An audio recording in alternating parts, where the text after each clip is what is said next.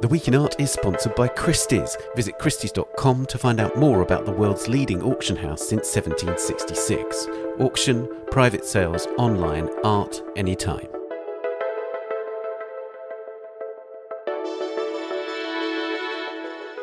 Hello, it's The Week in Art. I'm Ben Luke. This week, Ukraine, the contemporary art scene and the ethics of photojournalism in war.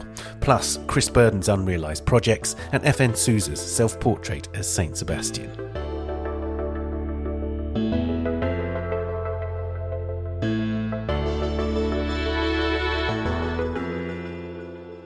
Following Russia's invasion of Ukraine, I talked to Svetlana Biedarieva, a Ukrainian art historian, artist, and curator, about the community of artists in her home country and how they're responding to war.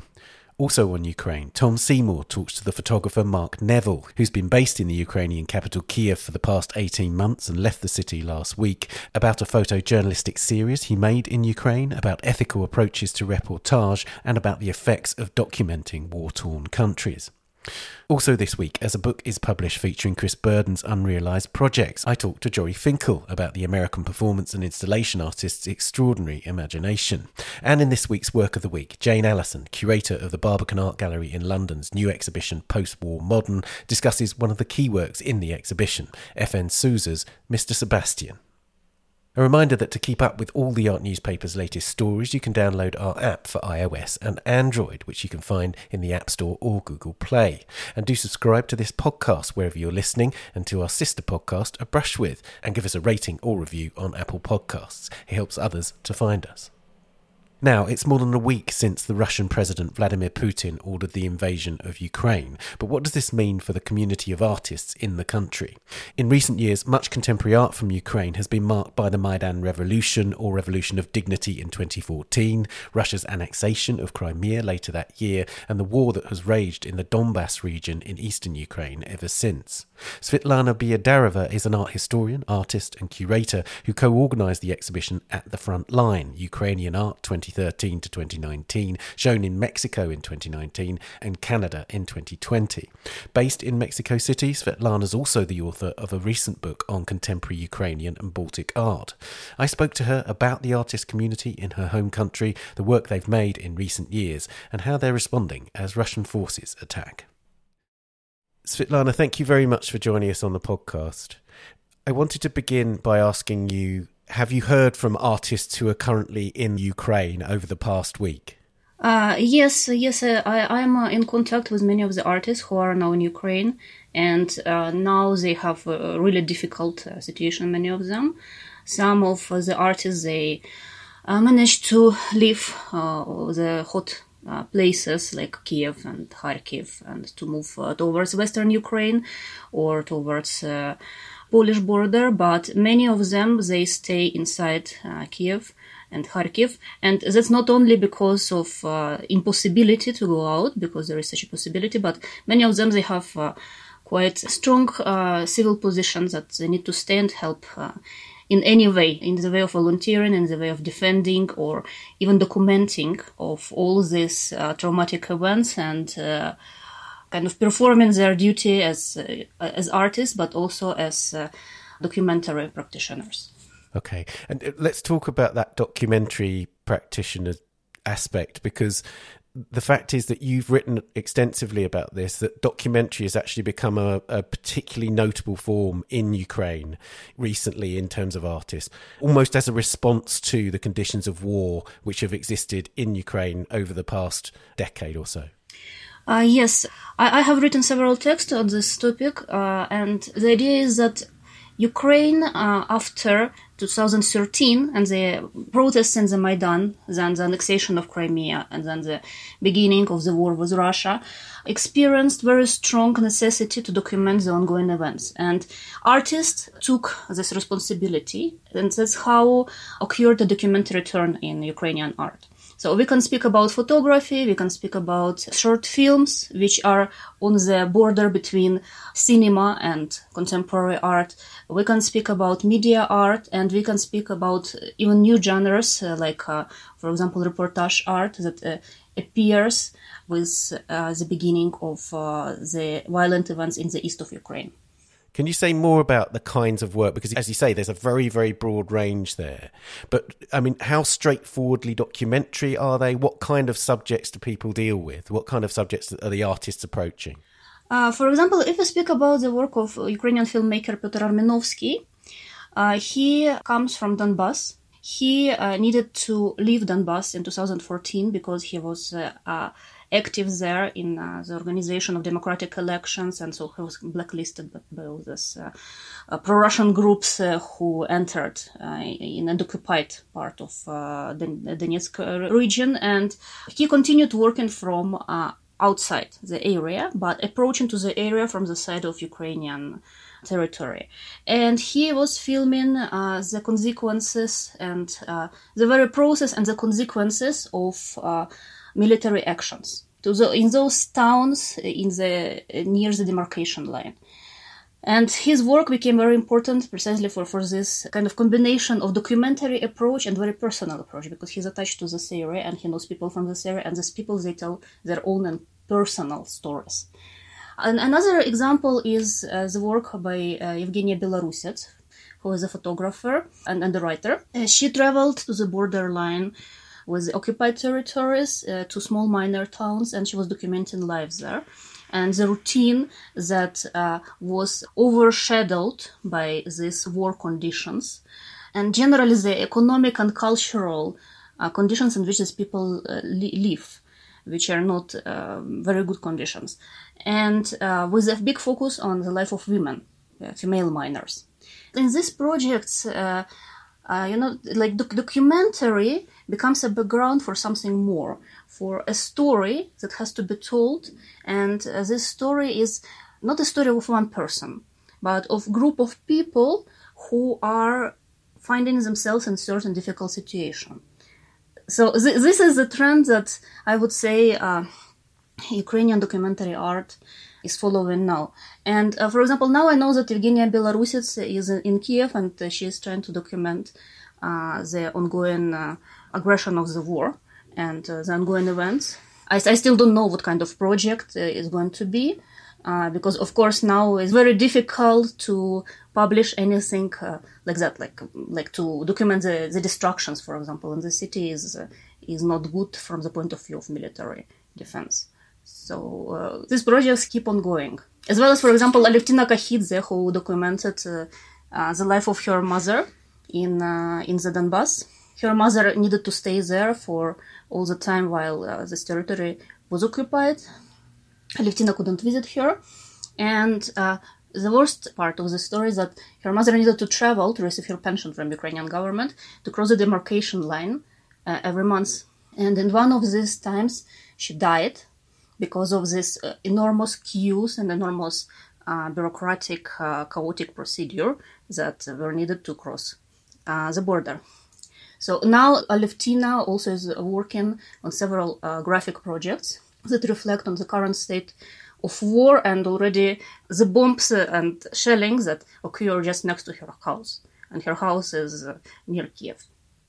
That's extraordinary. So, one of the factors that you've clearly identified then is that the impulse towards documentary, which emerged in the revolution of 2013 to 14, continues today. And they're seeing themselves as essential in terms of reporting on current events. It's not just about reflecting the wider culture, but reflecting events as they happen. It seems extraordinarily courageous that they're doing that. Yes, yes, I, I agree with you. And uh, it is important that artists, even if uh, they had to leave their home places sometimes, even if they're displaced, that they, they have this privilege to voice the opinion of the society and to represent the life of the society. And uh, this is one of uh, their kind of big responsibilities that they can perform precisely right now. One of the things that you've also stressed is that as well as bringing Ukrainian art to wider attention. They're also bringing Ukrainian national identity to wider attention, and that means the complexity of Ukrainian national identity. Can you say more about that? I believe that Ukrainian identity is very multifaceted, is uh, something that cannot be just described by means of language or by means belonging to certain tradition. Because, of course, m- many of Ukrainians, they are Russian speakers, many of Ukrainians, they are Ukrainian speakers, but they're still Ukrainian. And that doesn't have anything to do with uh, these claims of Russia that uh, they were going to save Russian speakers in Ukraine. No, I'm a Russian speaker, and no one, uh, no one needs to save me from my country. But I think that this war is something where this uh, identity is being crystallized and kind of is kind of being visible and seen. That it's based not on uh, kind of uh, formal characteristics, but rather is based on uh, common values. And these values are core values of uh, peace, of democracy, of, uh, of freedom, freedom of speech, for example. And this is what actually envelopes and characterizes Ukrainian identity now. I was intrigued by something that you wrote in the essay for the exhibition that you curated in Mexico City, where you're talking to us from now, called At the Front Line. In that essay, that you said that the artistic community was united. And you say, and I'll read it uh, artists who were once divided into right and left camps became united in their resistance to external aggression. Can you say more about that? Artists from different camps and different points of view and perspectives, they try to help in some way to, to the society to which they belong and also to, to work with the topics, uh, in a way creating critique from different points of view. And that's what we were trying to show in the exhibition in Mexico that there is no one single perspective. There are different perspectives. And these perspectives might take a different kind of political point of view, uh, I mean, internal political point of view. That's certain points of history, like that history of Ukraine is incredibly difficult, is very traumatic, and is very complex. And it can be different attitudes to these precise moments in this, in, in this history. But this doesn't affect our desire to uh, construct something new in, in the moment that we are living now. And in this way, yes, they, I, I can say that artists, they're kind of united in, in the Ukrainian society. I've discussed this with colleagues at um, the Association of uh, Eastern European Studies in, uh, in November at the conference. And uh, which is actually the opposition and which is actually right and left in Ukraine and kind of everything is so, so messed up. And the answer of one of my colleagues was very interesting that actually we have uh, active right and active left politically. Politically, and also if you speak about art activism. And we have completely inert center, people who are belonging to this idea that they cannot change anything. So basically, the, the tension inside Ukraine is where left and right are united in a way, you know, because they they have active positions. I don't know how relevant is to um, artistic field. I think yes, it is true that uh, political position, especially in such crisis of war as now, doesn't mean much. Everybody wants to defend their country. And, and also, of course, in that show and in your writings generally, you've pointed to the fact that there are artists across Ukraine. Yes, Kiev is an inevitable centre, but there are artists that you have worked with who are in different cities, like Kharkiv, for instance. Can you say how diverse is the artistic community across the country? I was really impressed about how uh, the art from the East appeared on the artistic scene in Ukraine in, in the last eight years. Uh, no one knew that such brilliant and very rich scene existed in Lugansk Oblast, in, Don- in Donetsk Oblast, uh, in Crimea. But uh, when the war started and the artists started moving from, from, from those areas to Kiev or to Lviv or to uh, other parts of the, of the country, they started creating projects that uh, are some kind of, I would say, really they define the the Ukrainian cultural scene now. So art from the east of the country became the definitive for it. Also because uh, they managed to describe the events as uh, eyewitnesses of these events, and and they got uh, a lot of impulse for creating these new projects. Uh, I was uh, recently interviewing five artists for uh, October Journal, published by MIT Press. They have this new section of uh, art communities at risk, and so soon it will be published. And precisely, I was interviewing uh, five artists who needed to change their location because uh, their hometowns in, in Crimea or in Donbass were occupied and they needed to leave. From the conversations with them, I understood that actually the uh, kind of this transplantation, let's say, of the topics uh, from the occupied territories into the rest of Ukraine, and then the discussion of these topics is something absolutely new that uh, didn't exist before to 2014. It's some kind of decentralization, but also is an exchange, a more intensive exchange that, of course, will, with the time, and it is already now, uh, will produce uh, new types of art, probably new movements, and a wide range of new topics to discuss. Because when there is exchange, of course, there, there is more possibilities to create. And of course, again, something that you've referred to, and, and I believe it's been called Ukrainian Renaissance, is that actually after the revolution and while the war in the east has been going on and the annexation of Crimea happened, you said that actually in, in, six years since the revolution, the changes in Ukrainian art and the kind of developments and the impetus of development in uh, Ukrainian art was more substantial than in the entire period between independence and that moment. Can you say something about that? Was it purely the sort of revolutionary impulse that triggered that, or were there other factors? Uh, there, there, was certainly a number of factors. One was the revolutionary impulse that triggered it, the necessity to reflect on the traumatic events of the war. But also, finally, Ukraine received its own impulse for the institutional development, because institutional development is very important in support of the art and in support of the decentralization of art. That art is not just based on Kiev, but in all the cities. And in 2018, for example, a governmental organization called uh, Ukrainian Cultural Foundation was created. Uh, with the aim to support uh, artistic projects of different types and of different levels private initiatives, organizational, international collaborations in cinema, in uh, art, in, in, music, in cultural heritage. And this uh, possibility was the first one since uh, the independence of Ukraine and even before. And uh, this was something that pushed new initiatives emerging in different parts of Ukraine. And what is more important is that more initiatives became emerging in the demarcation line between occupied territories and Ukraine. And these projects, led by local non-governmental organizations, they aimed precisely to involve people into some activities that would help dialogue exchange and uh, maybe study together or, or maybe create together.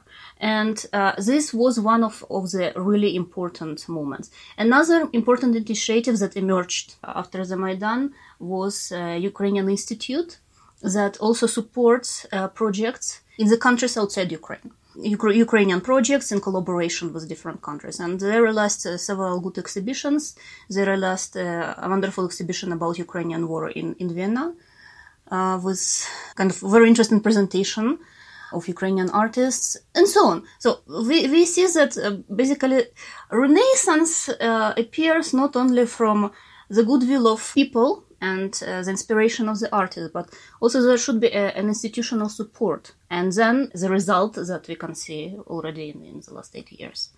And of course, one must inevitably be concerned now that those artists' very lives are under threat and those institutions are under threat themselves. We're hearing about museums collections being hidden away, of course, it would be impossible for many of the institutions to continue practicing. So, tell me what your thoughts are now about the events right now and how that's affecting those communities that you're talking about it's very difficult to see what is going on in Ukraine because the information is very few. Uh, because uh, also there is this call from the government, from the defense forces, not to document extensively, to put it in the uh, in, the social networks, uh, in order to avoid kind of new attacks. They're in, in this precisely tactical moments of of defense, and uh, but from what appears it looks just horrible because they've destroyed already several historical buildings, one in Chernigov. And undoubtedly, they destroyed some historical buildings in Kiev. We don't know which ones. Uh, they destroyed a museum in Ivankiv. Which was an archaeological museum. It had a collection of uh, Polisia icons. It, it had a collection of Maria, Maria Primachenko works, which is a major Ukrainian naive artist. But uh, there is a hope that actually that collection was saved of, of, of her works, but it's not clear yet. And so on. I believe uh, every museum developed their own uh, plan of evacuation of works and they are either hiding them somewhere in very very safe place that is not that easy to shell or probably they, they evacuated them uh, to some other parts uh, maybe to the west of ukraine but i must say that the way how it looks now everybody is very worried about ukrainian cultural heritage because ukraine has churches from uh, 11th century. It has Sophia Cathedral. It has a, it has a kind of many really valuable and uh, something unique in, in its own way. And now, because of the Russian aggression, all of these treasures are under uh, threat of destruction. And finally, do you have any message to the listeners to this podcast about what they can do to help? There is a page called Razom for Ukraine. This is a foundation that uh, works since 2014 and they deliver emergency help to Ukrainian citizens. And there are many uh, smaller initiatives that uh, accept humanitarian help in, in different ways. And also, it is important actually to distribute the information about uh, the, the, war in Ukraine and kind of uh, to, to avoid the distortion of it because uh, there is there is a lot of misinformation on the networks, and uh, it's, important to read correct sources and to, to, to, transmit that correct information. In terms of uh, Ukrainian art, I just want to say that uh, art usually helps to recovery from any trauma and uh, art in Ukraine, I believe, will help to restore this peace eventually and to create maybe some new meanings and new identities on the basis of all, all this uh, destruction and to raise to something better. And honestly, I hope that this war will finish very soon because uh, it's already quite unbearable to, to Ukrainian society.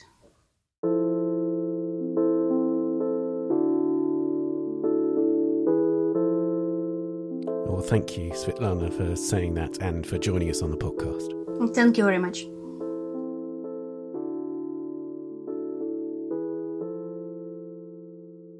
The foundation that Svetlana mentioned is called Razom for Ukraine, and you can find it at razomforukraine.org. That's R A Z O M for Ukraine.org. Svetlana's website is svetlanabiadareva.com, and you can find the link in the description of this podcast. Now, distressing images emerging from Ukraine reflect the crucial role of photojournalism in bringing us the realities of war. The British photographer Mark Neville, who in the past has been nominated for the Pulitzer Prize and for the Deutsche Börse Prize, has been based full time in Ukraine for the last 18 months, after travelling there for many years. In 2015, he began a photojournalistic series documenting life in the country, with imagery ranging from people holidaying on Odessa's beaches to soldiers on the front line in the eastern part of the country. Tom Seymour, associate editor at the art newspaper, caught up with him this week to ask about his experiences in Ukraine, about the ethics of photography in war zones, and about how he's been affected by his experiences. Mark Neville, thanks ever so much for taking the time to speak for us today. You escaped Kiev last week. Your home's there by Maidan Square, and, and, you and you drove for 24 hours to the west of Ukraine when the bombs started to fall. Can you talk us through that experience for us? Sure. Well, I you know I moved from London to Kiev in October 2020, so I'd been there for about a year and a half. When I say moved, I mean really moved. My home, my studio, everything, my possessions, um, and I lived in that apartment with my partner Lukiria, a Ukrainian woman, and. Uh, basically, I woke up on the morning of the 24th on Thursday to the sound of an explosion and sirens and then I had a very long day trying to decide what it was that I wanted to do, that we needed to do. And then I guess around five o'clock, um, I got a report from somebody that uh, the Russians were planning to target the presidential home, which is in central Kiev, and it's about 50 meters away from where I live, which sounds terribly posh. It's not, but it's, it's very close. So we left. We managed to get a lift in a van with about four other people and we left about seven o'clock on the first day of the conflict and drove for 24 hours to western Ukraine, to Lviv, uh, where, where we are at the moment. And how have you been over the last week? How has your emotional state been? Um, well, I, you know, I have I have been to war zones before. I mean, I've been to the front line here in, in here in Ukraine actually on a number of occasions. I've been to Donbass since 2015, and I've also spent three months with the British Army in Helmand, Afghanistan during their time there. So you know, I do have some experience of trauma and wars and so forth, but nevertheless, it's extremely exhausting. And part of the problem is that you face all these kind of moral, ethical dilemmas all the time like, who do I help? Who am I responsible for? Am I responsible for my partner? Am I responsible for these people who are now homeless? Am I responsible for picking up a gun and shooting a Russian? You know, where can I best put my efforts? Is it better that I leave the country and try and help people remotely? Should I fundraise? Should I donate blood? You know, and your mind kind of goes off in a hundred different directions all at once every day, trying to decide what the best thing to do is. And of course, there is no clear cut answer to those questions. Um, so it's it's extremely punishing. I wouldn't say I'm scared, but it's just about trying to make those right decisions all the time.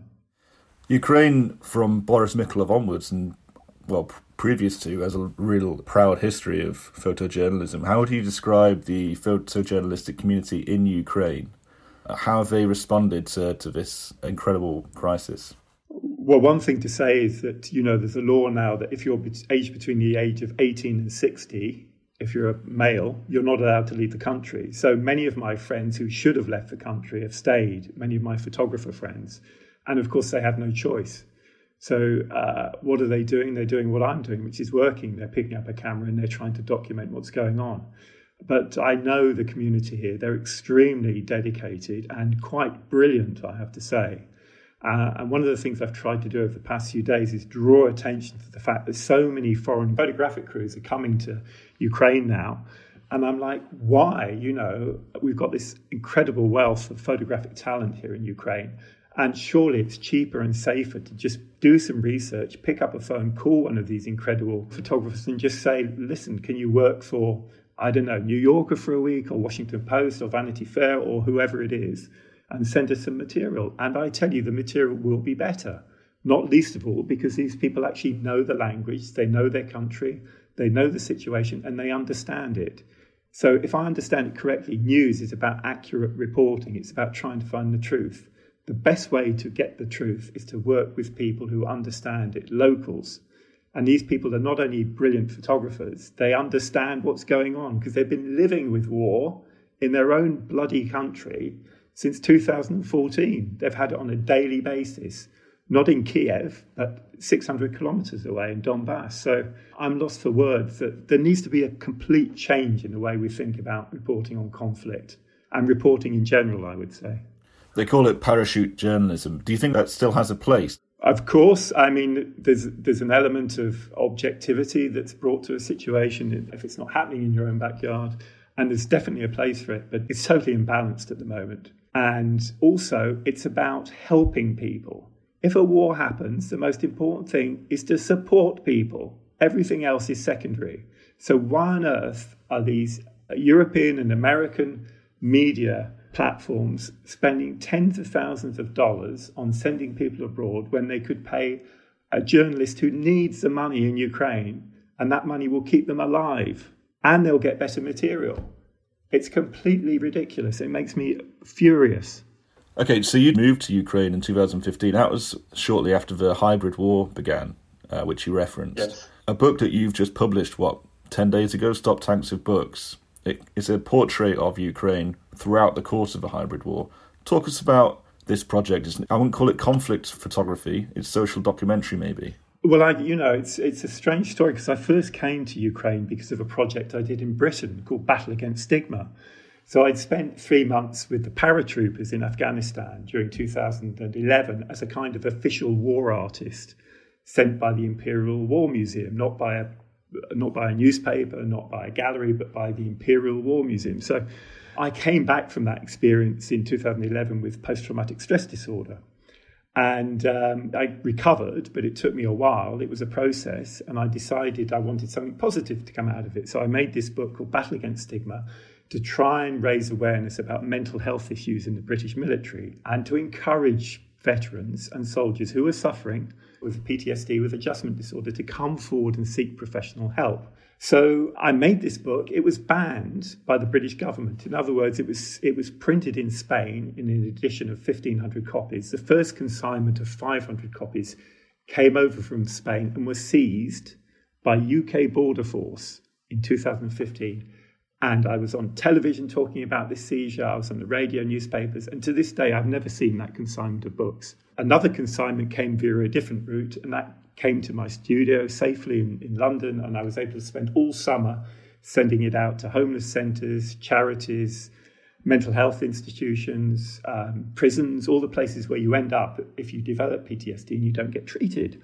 So, out of the blue, I suddenly get this email from Kiev Military Hospital in Ukraine. I'd never been to Ukraine before, saying, We heard about your book. Do you have a Ukrainian language version of it? And I was like, Wow, no, I don't actually. But I'm, I was so touched that my own country had tried to ban my book, whereas this post Soviet country, in inverted commas, was so forward thinking about the treatment of their own veterans who were coming back from Donbass with terrible psychological damage. Uh, were reaching out to me and saying, Help us. You know, I was like, Wow. So I had the book, the British book, Battle Against Stigma, translated into Ukrainian, made into a PDF, and I sent it to them. And then I thought, No, I'm going to go and visit them. These people deserve a visit. So I went to Kiev Military Hospital and I just fell in love with the country, you know, with the people, with the food, with the architecture, with the culture, with the history. And I saw this incredible bravery and resilience and humility that we were witnessing now on the news reports, you know, uh, in the defense of their own country. And then I would come back all the time, you know, every time I had an opportunity to visit Kiev or Ukraine again, I would take it whether that was for work or to do an exhibition or to do a talk about my work or whatever it was. And then I guess in about 2020, I realized what am, you know, what am I doing living in London where I could be living where my heart is, you know. But I saw this coming in 2015 and the book that I've made, which has just been published and released, has been in the pipeline since 2015. I had this idea to make a book about the war, send it out in a targeted dissemination to a targeted audience of diplomats, politicians, celebrities, negotiators, all the people I thought could help Ukraine in its fight for independence and defeat Russian aggression. Um, so I had this the concept and a lot of the content uh, already finished by 2016 17. And in 2018, I was ready to publish. Difficult question, maybe. You've spent many, many years creating a book which I imagine you, you thought very, very carefully about the ethics behind this portrait.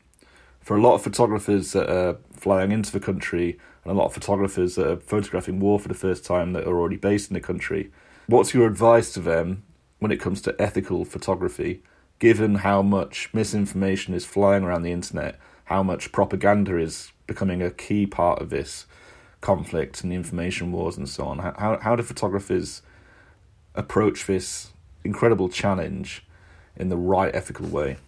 Well, I think you've got to put your own safety and the safety of others at you know paramount importance. Really, it's just using common sense, being sensitive, uh, looking around you, being aware, and acting with respect. You know, and also you've got to find a very good Ukrainian fixer, and you've got to really ask yourself: Am I actually bringing anything to the table by flying into this war zone.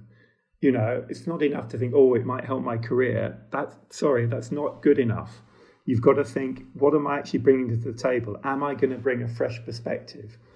Am I going to be able to cope? Am I going to end up actually endangering and being a burden on people around me rather than helping? You know, so I, I would say mostly just taking pictures is not enough of a good reason to go to a war zone. And I would strongly argue for people not to do that, in fact. And if they can find a way to support Ukrainian photographers instead, or people uh, living and, and working on the ground here in Ukraine, I would say do that. You know, do the right thing, do the ethical thing, because these people can get it right. Let them get it right for you. And, you know, if you want to go and take photographs in the war zone at some point, I'm sure you probably will be able to do that. You know, wars will not end happening, unfortunately, but You know, you've got to pick and choose how best you can contribute and really examine what your own motivation is for taking photographs. You know, who are you really helping? What are you really trying to change through your photographs? If you just want to get your name in New York Times, please stay away. You know, if you want to really try and change things and you're really committed to some kind of activist approach, then do it. But activism involves uh, ethical responsibility for other people. You mentioned you've experienced post traumatic stress disorder in your life. A lot of photojournalists on Twitter are saying, I think I might have PTSD. We're, we're discussing amongst ourselves whether we're experiencing PTSD. For someone that might be going through that, not just photojournalists, obviously, but citizens across Ukraine, what's your advice to them? Uh, I would say it's perfectly normal reaction. When I was in Afghanistan, uh, a soldier came up to me and said, "You will be traumatized after this. It's impossible to readjust to civilian life, normal civilian life after this experience." And this is what worries me: is that we're going to have a whole nation. No matter if everyone survives from now on, from this minute on, there's no more casualties. Nevertheless, the whole nation is going to be traumatized and that is not to do with inner strength, that's just a fact. That's just a fact of human nature. And that's how trauma works. So please be good to yourselves after this experience is over and recognize that you will all be traumatized. There's quite a lot of comment in um, Western media basically prophesizing that Ukraine are essentially going to, to give up the fight and you know give in to, to Russian aggression. What's your message to, to people saying that? I would say they're completely deluded. That will never ever happen. You can have 50 million Russian troops here. This will always remain Ukraine. I don't say that in some kind of jingoistic, chest thumping way. It's just the case. People here are extremely resilient, extremely proud. And like I said, they're going to fight for those freedoms that we take for, for granted in the West. They're not going anywhere. Even with an occupying force, it's never going to work. This will never be Russia. It was Russia several, several hundred years ago. It isn't anymore. It's Ukraine. They have their own language, their own customs, their own sense of humour, their own food. That's not changing. Uh, Mark Neville, thanks ever so much for your time and please stay safe out there. Thank you very much, Tom.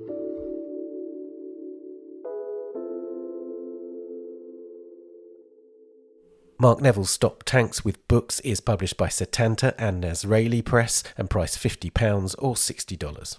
Tom Seymour has compiled a list of eight verified photojournalists reporting at this moment on the ground in Ukraine, representing some of the world's most respected media organisations. You can read that and our full coverage of the Russian invasion at theartnewspaper.com or on the app. Coming up, we hear about Chris Burden's unrealised projects and FN Souza's Mr. Sebastian. But first, here are a few of the top stories beyond the Russia Ukraine war on our website this week.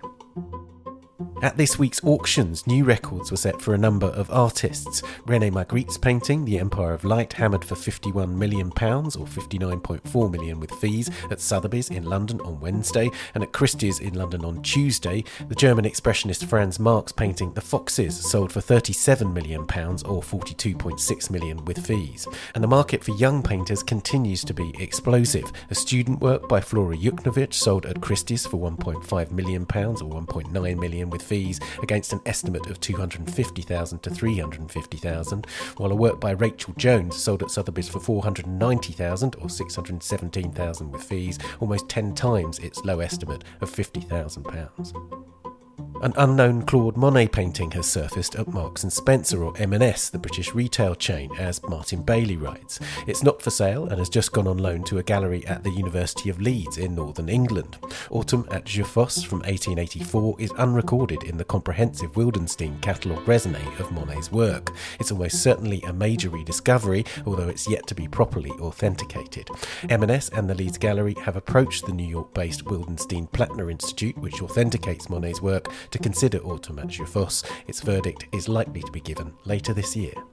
And finally, archaeologists from Mexico's National Institute of Anthropology and History have interpreted the glyphs of an ancient frieze excavated in Oaxaca that offers significant insight into the cultural norms of Zapotec and Mixtec cultures. As Gabriella Angeletti reports, the limestone and stucco frieze was discovered in 2018 in the Atzompa zone of the Monte Alban archaeological region, a UNESCO World Heritage Site built in the 6th century BCE. The glyphs primarily allude to themes related to superstition and social hierarchies, including figurines of monkeys, jaguars, and supernatural protective figures, and representations of the quincunx, a geometric design that alludes to the four directions and to the centre of the universe, and the Quetzal bird, a Mayan and Aztec symbol of nobility or wealth. You can read all these stories and much more on the website or the app. We'll be back after this. The Week in Art is sponsored by Christie's. Welcome the spring season this March at Christie's New York with three sequential live auctions that feature work by the defining artists of contemporary art. Dig into prints by David Hockney, Andy Warhol, and Keith Haring, alongside current headliners Cecily Brown and Damien Hirst. Discover top quality works by Ed Ruscha, Jeff Koons, and Felix Gonzalez Torres, and complete the series experience with a 19th century landscape by Eugenio Landesio, a newly discovered oil painting by Diego Rivera, and fine examples by Wilfredo Lam, Claudio Bravo, and more. Find out more at Christie's.com. Welcome back. Now, the Gagosian Gallery has just announced the publication of Poetic Practical, the first book to focus on Chris Burden's unrealised work. It features 67 projects that the Los Angeles based artist was unable to complete before he died in 2015. I spoke to Jori Finkel, a regular contributor to the art newspaper and the New York Times, based in LA, about the book. Jori, we're going to come on to Chris Burden's unrealised projects soon, but first I think it would be good to talk about the ones that he did realise. So, can we set a bit of the scene? Who is Chris Burden? What were his major works? By the time I moved to LA in 2005, Chris Burden was already a really important established artist here and also internationally. Um, and soon he would make a work for LACMA that, that is not only in front of LACMA, but really defines the museum in a way, and that is Urban Light, where he brought together this cluster of over a hundred Art Deco vintage lampposts and arranged them in a certain form, rewired them, and created a really important public art installation in a city that doesn't have much public art. So that was one of the first big projects I got to see him working on. He also created Metropolis for Inside the Museum, which is his fantastic version of LA. If LA didn't have traffic, and had cars whizzing through it all the time, it might look like Metropolis. Yeah, exactly. And of course, the foundation of his work is actually not these grand installations. It came from a place of performance and these really genuinely still shocking performance pieces, right? They were shocking and they were really intense. He didn't like them being described as stunts because I think there was an association with like Evel Knievel in the 1970s. So it was in the 1970s that he became famous for his performances, starting with a piece that he did in graduate school at UC Irvine called Five Day Locker Piece, where he locked himself in that locker for five days, true to the title, with only access through a pipe or hose, access to water, and a pipe or hose to relieve himself but it was a small locker, two foot by two foot by three foot. So, you know, starting with that, and then right around that time, he also had himself shot in the left shoulder by a friend at fairly close distance, um, but shot with a 22 caliber rifle in the name of art. So, so yes, he brought this incredible intensity to his work very early on, starting with the performances. Indeed. So, the kind of unrealized projects that are the subject of this book are actually from that period after the performance. So, uh, there's this big transition that happens in his work, isn't there? Sort of mid 70s to 80s, where he shifts away from performance effectively. Absolutely. By the early 80s, he was no longer doing performances, and there's not a single performance piece in the book of unrealized projects. So I asked the director of his estate, Yayoi Shionoiri, why weren't there any performances? And she said, we couldn't find any performances in the archive. So there was no evidence that he was planning performances beyond uh, the 1980s. It's really interesting, that, isn't it? Do you have any sort of thoughts on why he turned his back on performance in that way? I mean, he always did say that there was a performative element to some of the later work, but why did he stop making performances? Because he'd made such an impact, you know. My own sense is that he was developing this reputation for being a stuntman in a certain way, and that he didn't like that. He was so allergic to that. And he was always very mechanical. He was always building cars and fixing cars. So I also think that there may be a, a progression that we see, an evolution that we see, because as his career became more developed, and his relationship with Gagosian Gallery became more developed, he actually had the means to build more. That initially, what did he have to work with as a student? His body. And that at some point he did have budgets. Maybe they weren't big enough to realize all of his projects, as we learn from this book. But he had the resources to build more, and he was always very mechanically inclined. I mean, so much so that people think of him as an engineer in artist clothing. And I think this book actually shows you why he's not, that he actually leads with the vision. And sometimes the vision doesn't even work from an engineering standpoint or technical standpoint or technological standpoint. Just to give an example of the kind of big dreaming, if you like, that's in this book. There is this piece about the American flag, and that seems to me to sum up what you're talking about. He was searching for a kind of a material that didn't even exist, right? Right, right. He had this idea for the fabric workshop, I believe, of creating an American flag sculpture, if you will, but an American flag that would burn and burn and burn without consuming itself, that the fire would always stay lit. And in order to do that, you would need a special kind of material that can burn without burning out, without extinguishing. And, and that material didn't exist as far as he could tell. So he had this idea, but he didn't have the chemistry to realize it. You mentioned Metropolis earlier on. So he's really interested in infrastructures of travel and, and all those kind of things, right? So tell us about some of the works which relate to that idea of, of fundamental urban infrastructure. One of my favorite is this pneumatic subway that he planned for Gagosian Gallery. His relationship with Larry Gagosian goes very far back. So we were talking about the performances from the 1970s. In 1976, Larry Gagosian's first show anywhere was in his Los Angeles gallery of Chris Burden's work. We know that he started as a poster dealer, right? But his first show of an artist was Larry showed Chris Burden's relics, he called them. And that is uh, the relics from these performance pieces. And so, one of the fun things that I learned in the reporting of this story is that Larry himself still owns the lock from Five Day Locker piece, and that Jasper Johns owns the bullet from Shoot. Amazing. So, they go back to 1976.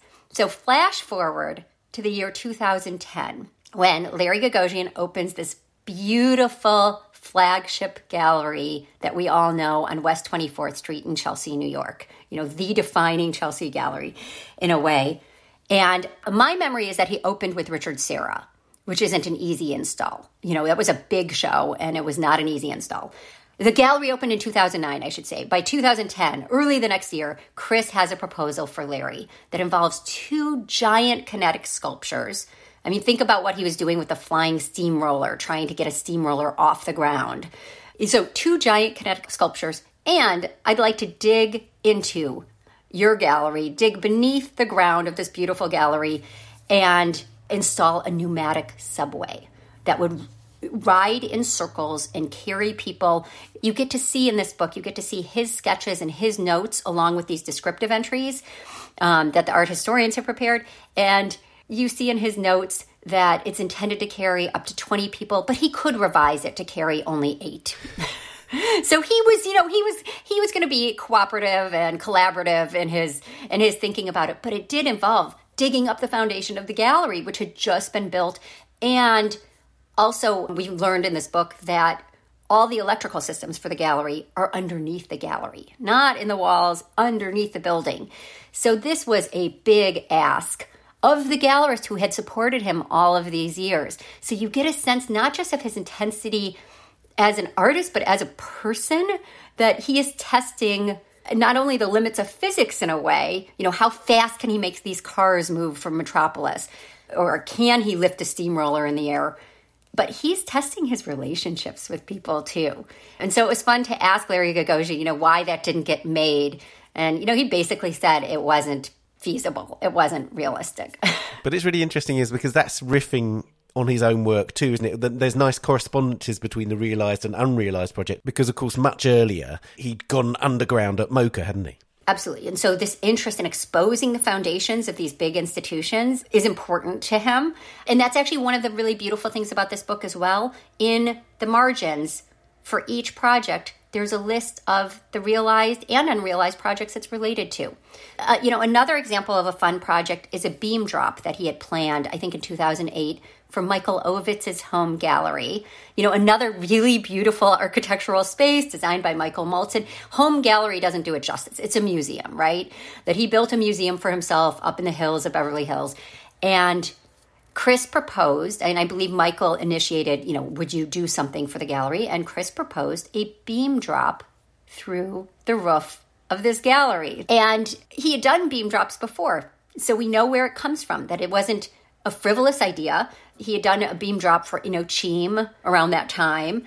And beam drops involved hoisting on these cranes a steel I beam and dropping it to see what happens.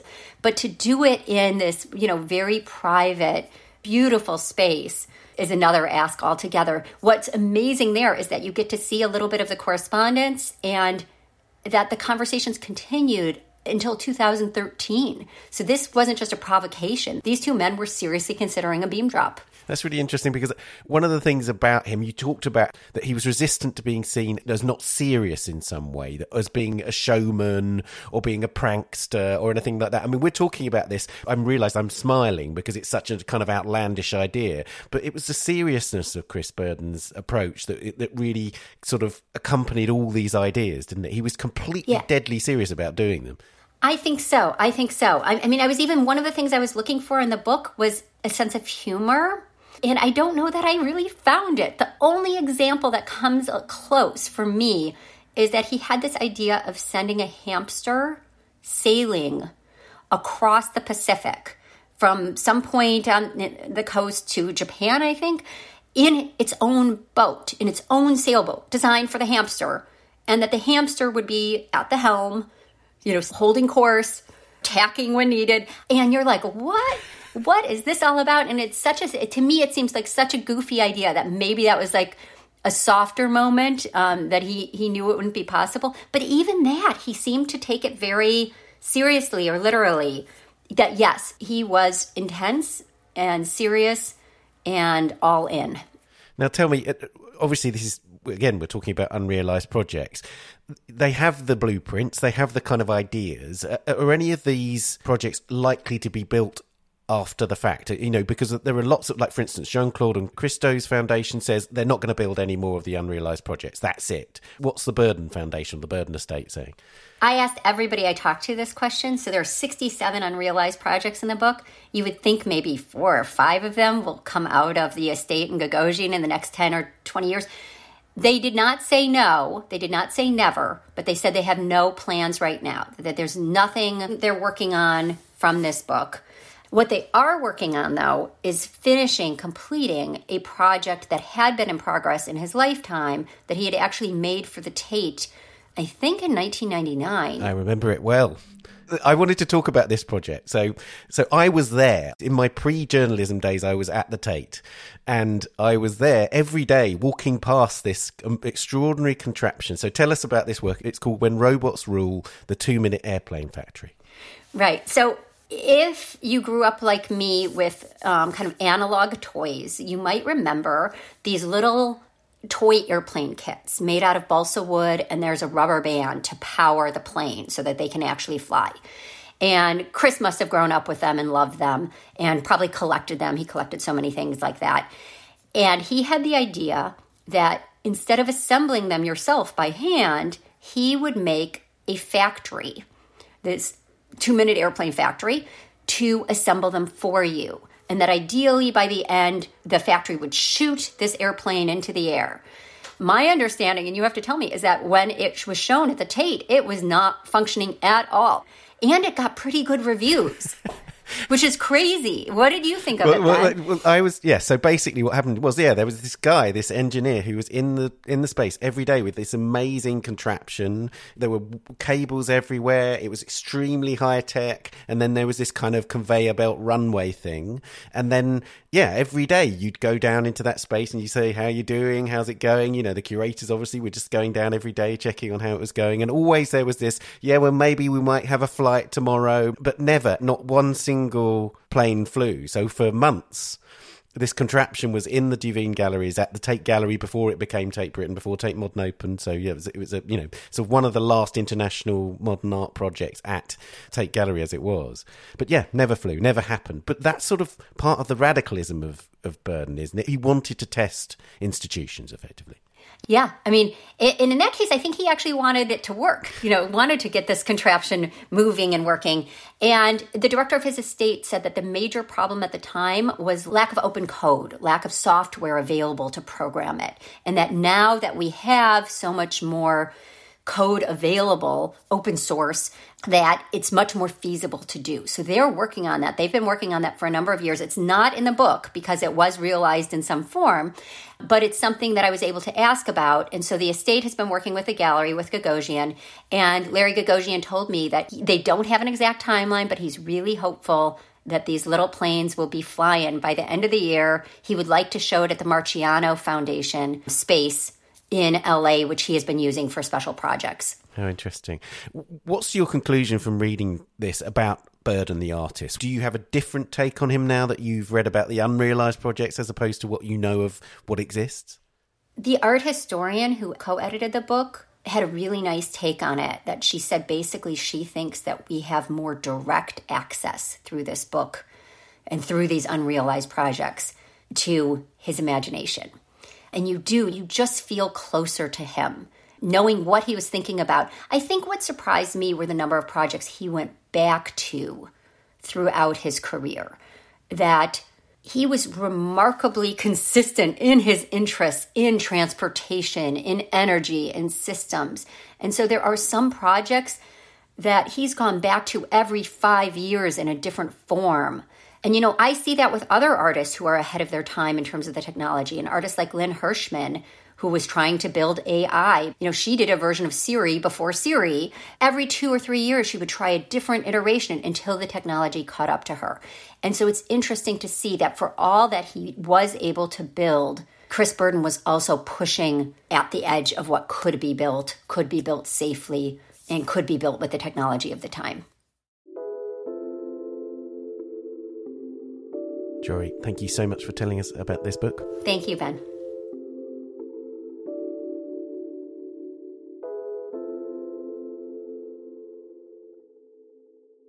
Poetic Practical, the unrealised work of Chris Burden, is published by Gagosian and priced $120.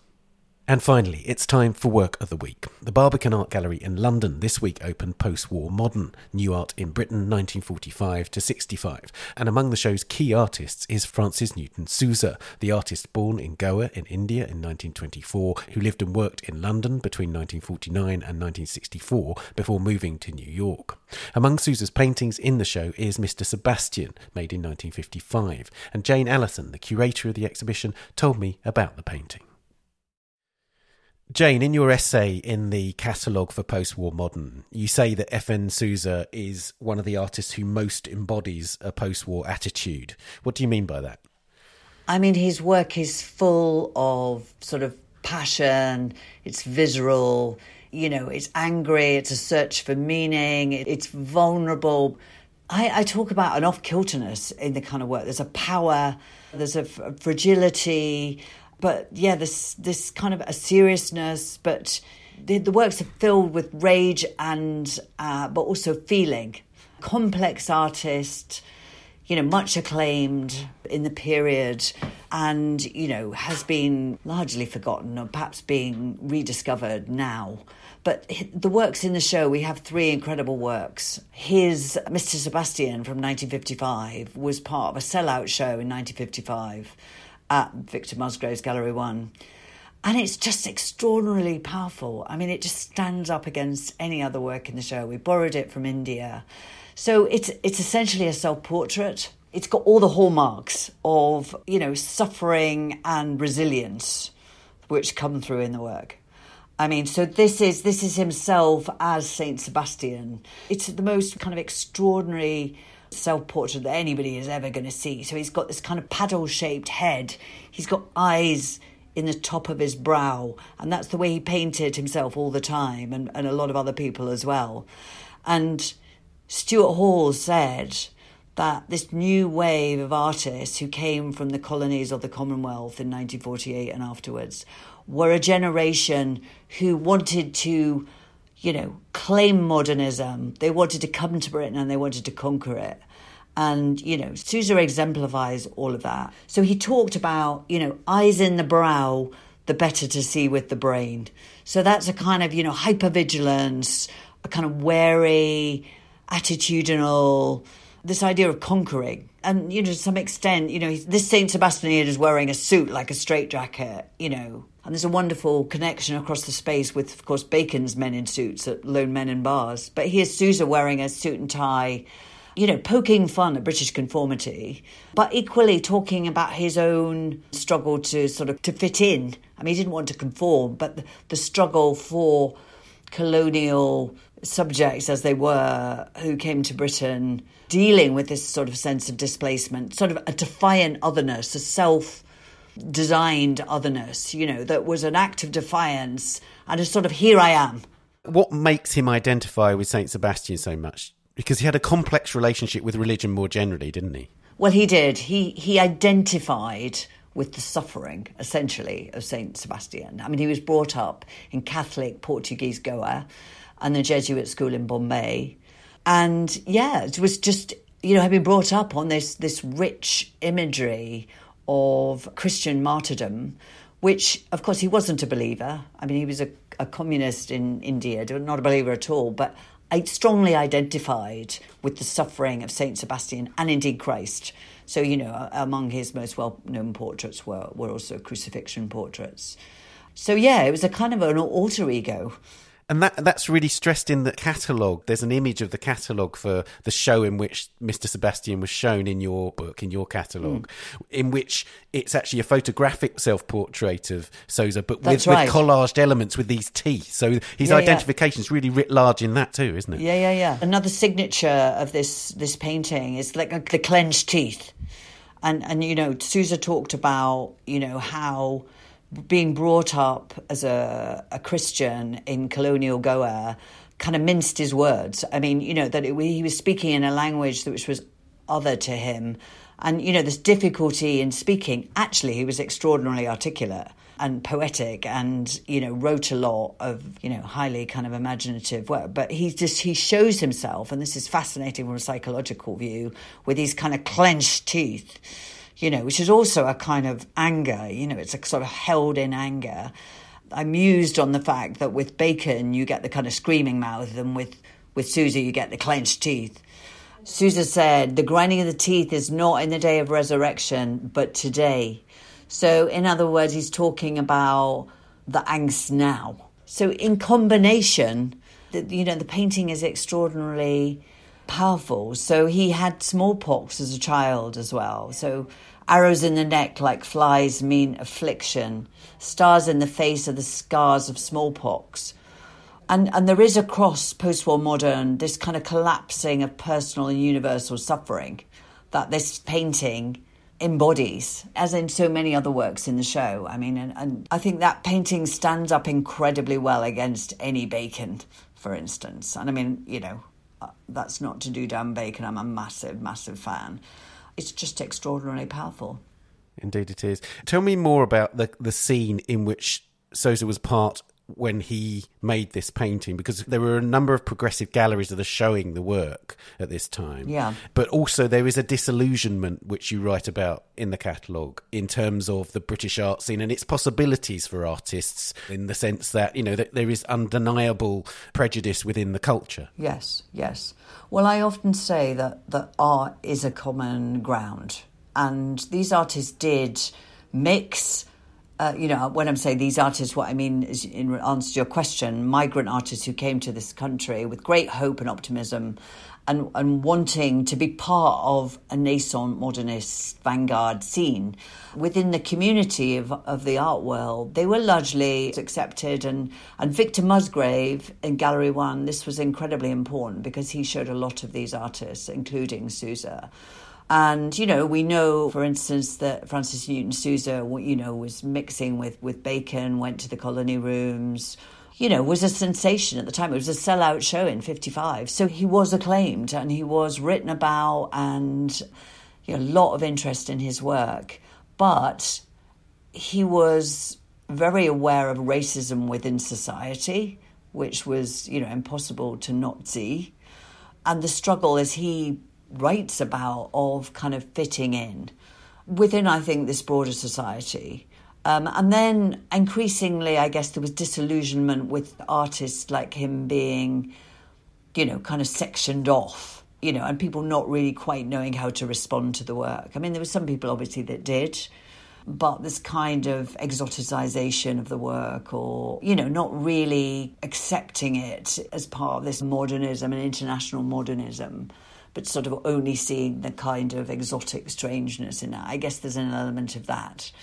So, you know, he he wrote quite a lot about feeling, you know, the sort of gloominess of London, austerity, how difficult it was to kind of adapt. And then, you know, he eventually he left for the States in the early 60s. I wanted to ask you also about the common ground that many artists had in that time in terms of their response to Picasso, because Souza was completely obsessed with Picasso, right?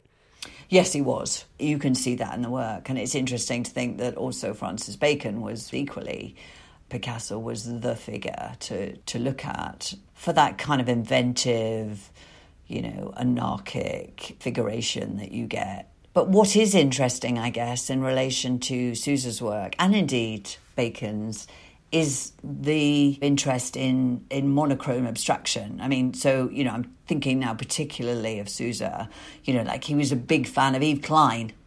And so that interest in the monochrome and this fusing of figuration and abstraction that you get in Souza's work in some cases. Like 65, he did this whole exhibition of entirely black paintings that are also figurative. Mm. And you get that to some extent Bacon too. I mean, I don't want to make this all about Bacon and Souza together because, he, you know, but that sort of fusion, in other words, what I would call a sort of modernist figuration, an avant garde figuration yeah. that David Sylvester was promoting as well at that time absolutely. And and you really see the kind of that balance of the kind of vigorous abstract language and that directness, that sort of almost brutal figuration in in Mr. Sebastian, don't you? With mm. the, the, arrows, particularly, have that kind of brilliant kind of geometry about them, yes. and and also the kind of way that Souza describes his own face is this incredibly direct form. So you've got that kind of aggressive, yes. formal power, yes. but also an un- undeniable figurative power.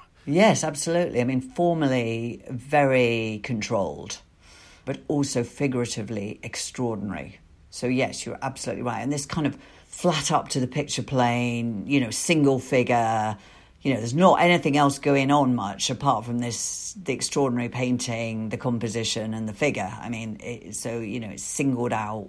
And I, I talk a lot, you know, in the exhibition about the survivor body. For me, the injured survivor body the suffering body reimagined and resilient is the most powerful uh, subject symbol within the entire exhibition. I think it's everywhere. And Mr. Sebastian, for me, sort of absolutely exemplifies that.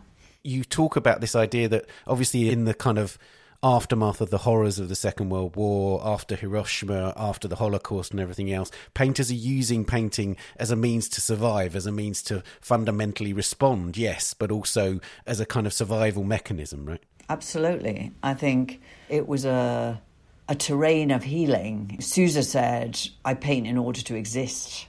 You know, Auerbach said it's my form of action. Bacon talks about deepening the mystery. I mean, everywhere there's this kind of make art to survive. And, and I think that the artwork from this period is extraordinarily revealing, uh, uh, you know, in, in a society where there was a kind of amnesia about what had happened and what was happening. And its desire to focus on, you know, reconstruction and, and to sort of bury trauma. And I think it comes out in the work.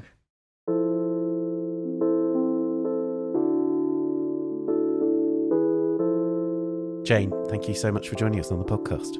Thank you. Thanks very much, Ben.